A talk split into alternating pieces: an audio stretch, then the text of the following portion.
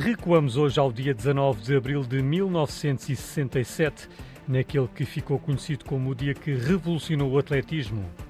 Estavam 741 atletas inscritos para participar na Maratona de Boston e pela primeira vez estava também inscrita uma mulher, Catherine Switzer, que colocou no formulário de inscrição as suas iniciais.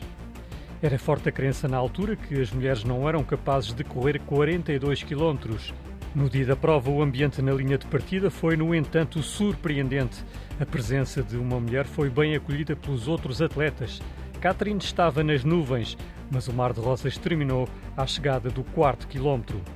Quando nada o fazia antever, o oficial de corrida responsável pela prova, apercebendo-se da presença de uma mulher, perseguiu-a e empurrou-a de forma violenta na direção do passeio. Foi nessa altura que a capacidade física de Thomas Miller, jogador de futebol americano e lançador do martelo, namorado de Catherine, que acompanhava na prova, fez a diferença. Thomas fez uma placagem oficial e projetou-o. Apesar de abalada pela situação, Catherine decidiu continuar para que aquilo servisse de exemplo para outras mulheres. Concluiu a maratona em 4 horas e 20 minutos. A percepção de que o desporto feminino mudaria nos anos seguintes concretizou-se. Em 1972, finalmente, as mulheres foram autorizadas a correr a Maratona de Boston e em 1984, a Maratona Olímpica começou a contar com a participação de mulheres.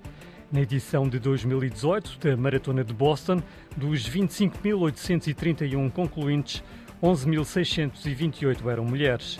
Este foi o legado de Catherine Switzer, que, através da sua determinação, crença, coragem e atitude, quebrou tabus, barreiras, ideias e ideais que pareciam inultrapassáveis, colocando as mulheres em pé de igualdade, mostrando-lhes que são capazes de tudo e de muito mais.